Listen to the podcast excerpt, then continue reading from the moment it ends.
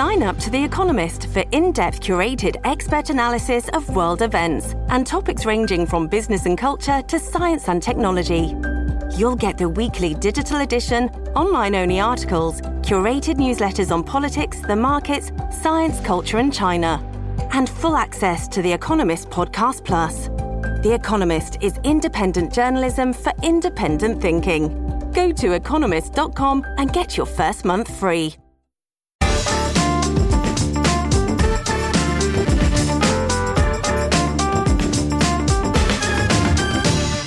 Hello and welcome to the Bunker Daily. I am your host, Alex Andreou. As someone who grew up in Greece, a country with an unhappy Ottoman past and complicated geopolitical present, I have to work actively to counteract the emotive imagery that even a mere mention of Islam evokes. Breaking away from tropes is not easy when I have been, in a way, radicalized by easy binaries, by a culture, a region, a history, an entire people reduced to a painting of a swarthy beturbaned Turk with a curved sword slaughtering women and babes in my primary school history book. The antidote? To seek, to read, to understand, to reflect, and to use the brighter light of others, more educated than me, to dispel my own shadows. In that endeavor, a Short History of Islamic Thought by the historian Fitzroy Morrissey has been a valuable addition to my library, and I have the very man with me today. Welcome, Fitzroy Morrissey. Hello, Alex. Thanks very much for that very kind introduction. Fitz, you begin interestingly by answering what I always ask as my first question, which is why this book? And I find one of the reasons genuinely fascinating. You make the argument, rarely heard, that Islamic thought is intrinsically important for anyone interested in the history of ideas. Why is this obvious point so rarely made? Thanks. Well, I'm, I'm glad that you picked up on that point because that's really the primary reason for writing this book, for me at least. I mean, I've studied Islam and Islamic thought for over 10 years. And over that time, I've developed, you know, profound fascination enthusiasm, respect for the various facets of the Islamic intellectual tradition. And, you know, in writing this book, one of the kind of main goals really was to try and share some of that enthusiasm and sense of excitement with readers and to get them to to see that this is really important stuff in the global history of ideas that you know if one is to have an informed opinion on intellectual history one needs to know about the medieval Islamic philo- philosophical tradition, about Sufism, uh, about Islamic theology.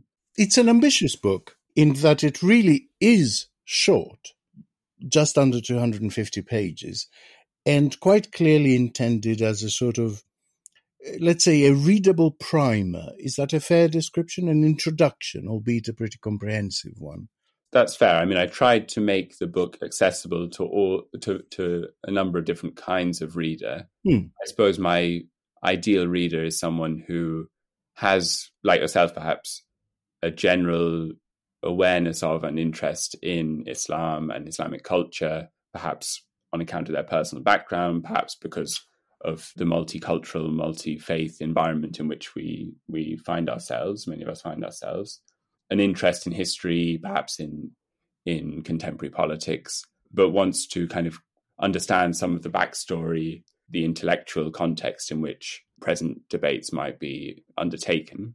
Do you worry that in your area of study and in writing this book, you're treading a, a sensitive area where a mistake or something that can be misinterpreted can land you in trouble of a kind that's not really present in other fields. Yes, I think when one's writing about religious ideas, ideas which you know govern people's ways of thinking about the world, govern their lives, one wants to be as uh, you know careful and as sympathetic as possible. I kind of self-consciously adopted a quite detached and mm. you know non-partisan approach because I wanted to to give as far as I could. And I know this is a, an ideal to aim for rather than something which is completely achievable, but to to give a, as far as possible an, an objective and fair account, which is based on sources, yes. primary sources in Arabic, in Persian, um, and and so yes. I apologize in advance in this interview for even using the term Islam because it's you know if one if I got one thing from your book it's that it's really not a monolithic thing. Yeah, no, I think if if you know if there is a thesis, which you know as you say, I haven't written it with a particular thesis in mind, but I think if there is one, it's that you know Islam can't be reduced to one particular set of ideas or values, and that the history of Islamic thought has been defined by diversity, by competition, interaction between different intellectual trends. But because I want to address some Western perceptions of mm-hmm. Islam, then you know necessarily I'm going to use that shorthand as of course. Yeah. So Islam has a reputation for being maybe more aggressively proselytizing than other religions. Is that true? Is that fair? Well, I think like Christianity, Islam is a universal religion, a religion which the Quran at least presents itself as a message which is relevant to all of humanity. And I think that, you know, across the various tendencies and, and schools and of affiliation, there's a common idea that Islam is the final, perfect, complete religion for humanity. And mm. as such, the world would be better off, people would be better off if people accepted the message of the Quran and, and of Islam. In terms of proselytization, the principle of what's called an Arabic da'wah, calling people to Islam, is is certainly an important one throughout Islamic history. I think the general consensus of scholarship is that certainly from the medieval period onwards, the ways in which Islam was spread throughout the world across you know the the wider Middle East and into India and Southeast Asia, it was often brought by traveling mystics, Sufis, traders, and so it wasn't really you know imposed by force of arms as, mm, as mm. The, the the kind of Western stereotype might sometimes have it. And there's also there's a principle, at least vis-a-vis Christianity and, and Judaism, the Jewish and Christian communities under Muslim rule. There's a principle of tolerance and of you know, allowing those communities to continue to practice their religion within a kind of hierarchical framework where their you know subordinate status is recognized, but they're still allowed to practice their religion. You write, I think, at some point that it was important to demonstrate that existing religions had been superseded. Mm-hmm. And that's what triggered this thought in my head on whether the root of that perhaps undeserved, more aggressive re- reputation is the fact that Islam is a relative newcomer, I guess, in the you know on the big monotheistic religion mm-hmm. scene, mm-hmm. if you want, and has faced a, a, more hostile reception from the start because it was competing in what one might flippantly describe as an already crowded market. Is there something mm-hmm. to that?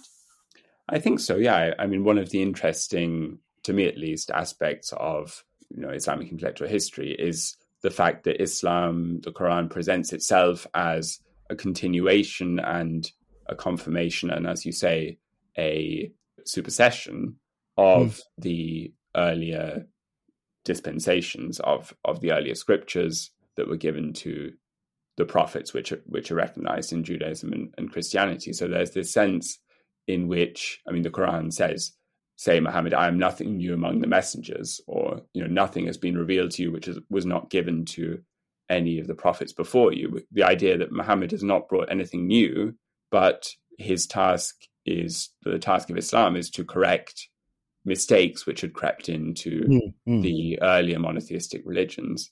And so, you know, once those mistakes have been rectified, the idea is that you know one doesn't actually need those earlier religious, you know, those earlier scriptures or, or, or religious laws because religion has been perfected. It markets itself as a sort of definitive version of something. Yeah. Another thing that I sort of knew but hadn't emerged as clearly until I read the book was the fact that Islam actively reaches into spheres of politics, law, and even economics.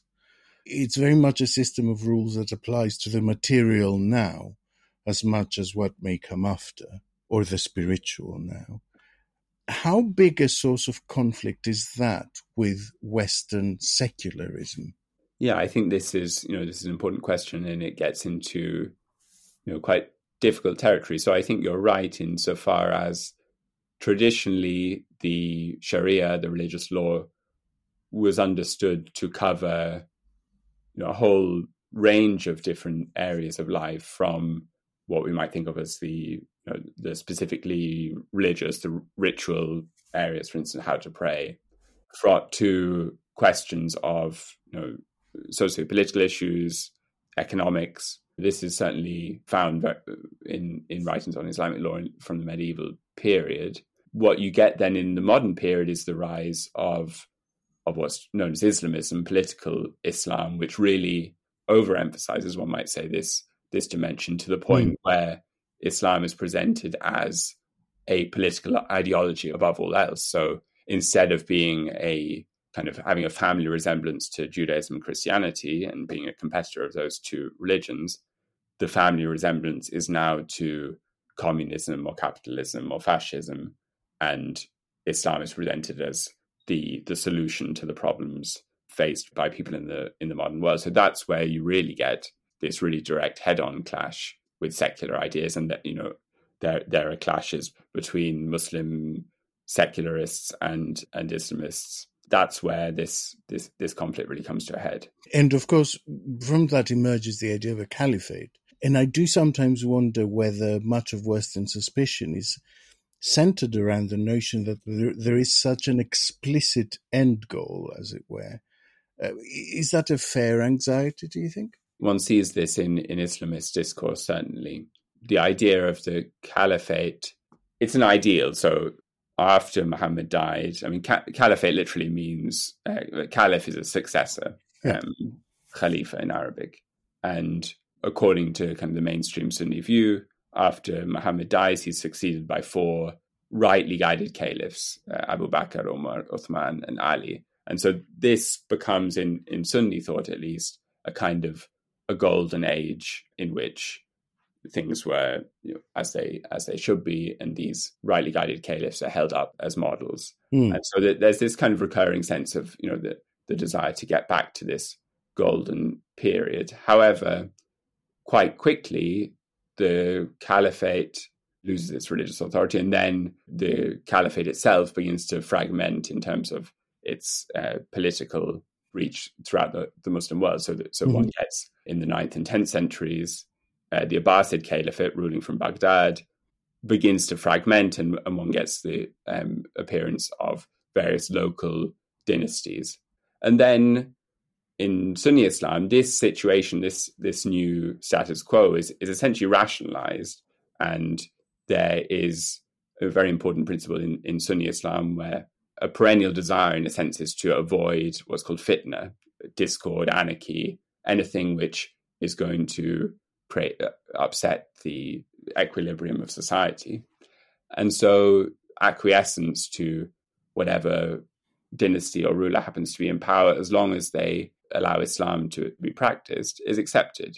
And so I'd say mm. this is the kind of mainstream Islamic view, and that's where one one sees a divergence in Islamism, where no longer is there an acquiescence to the particular ruling power of the day. Um, one sees this most clearly in Said Qutb, who's very famous, um, important radical Islamist thinker in Egypt in in the mid twentieth century, who you know, essentially declares the Nasser regime in, in Egypt a non-Muslim. Um, yeah, a, a, secular. Secular, exactly, and yeah. therefore says that it's valid to actually seek to overthrow it.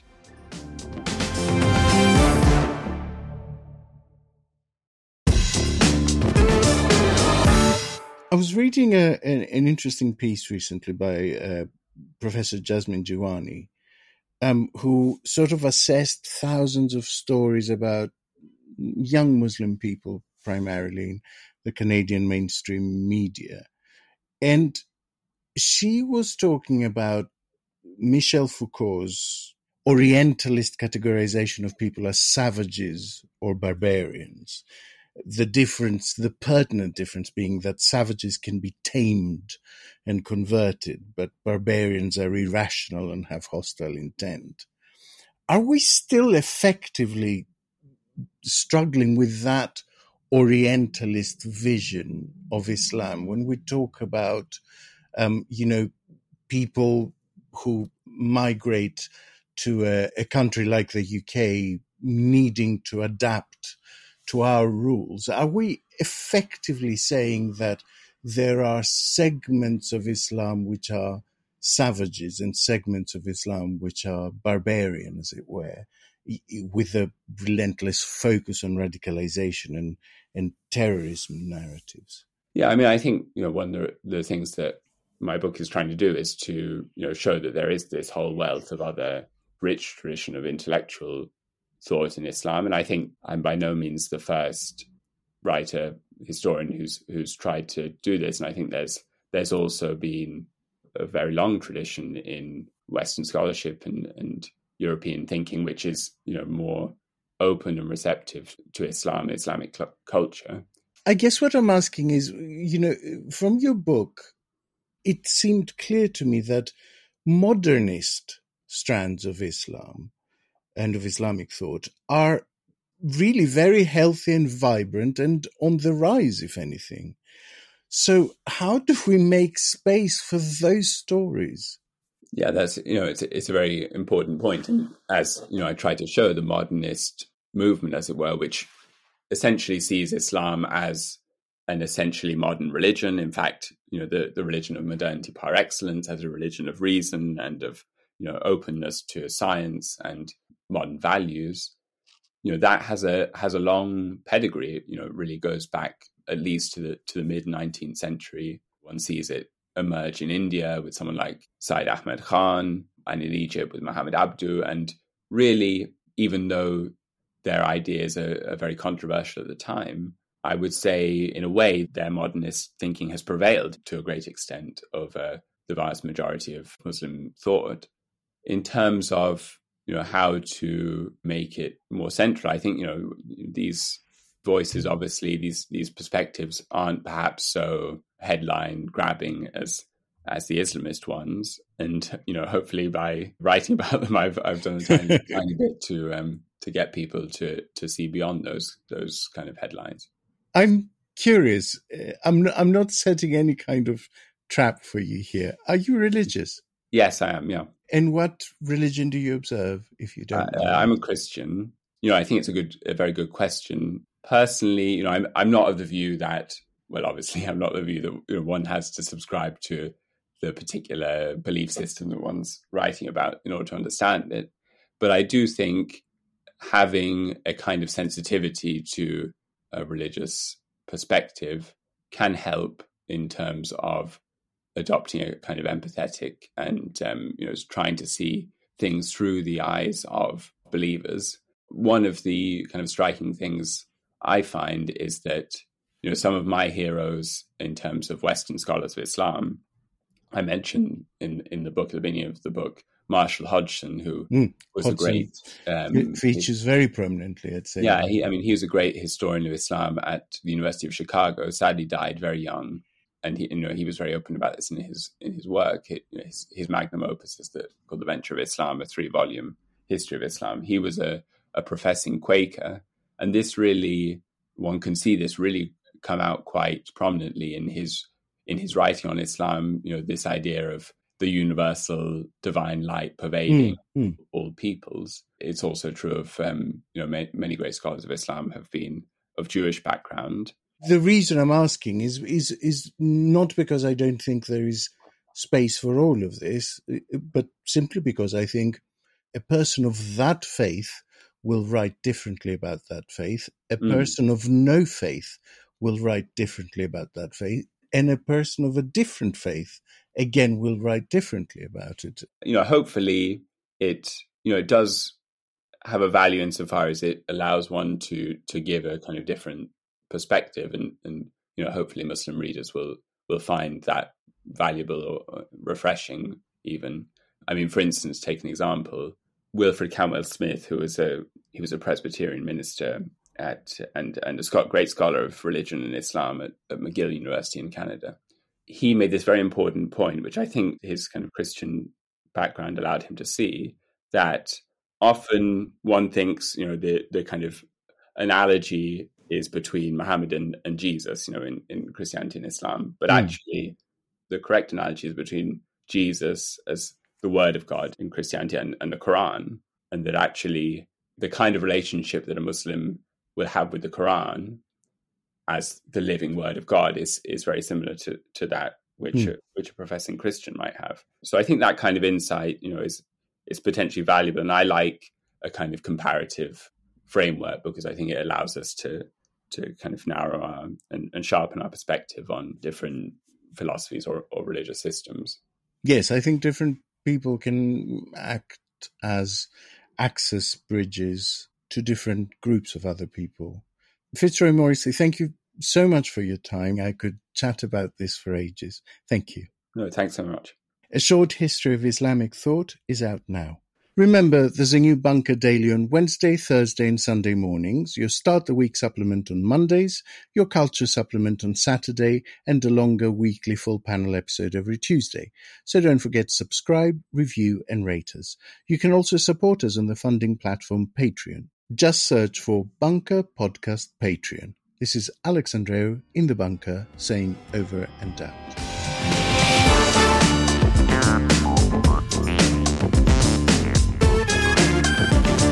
The Bunker Daily was presented by Alex Andreou. The producer was Andrew Harrison. The assistant producers were Jacob Archbold and Jelena Sofronijevic. And audio production was by me, Alex Rees. Theme tune by Kenny Dickinson. The Bunker is a Podmasters production.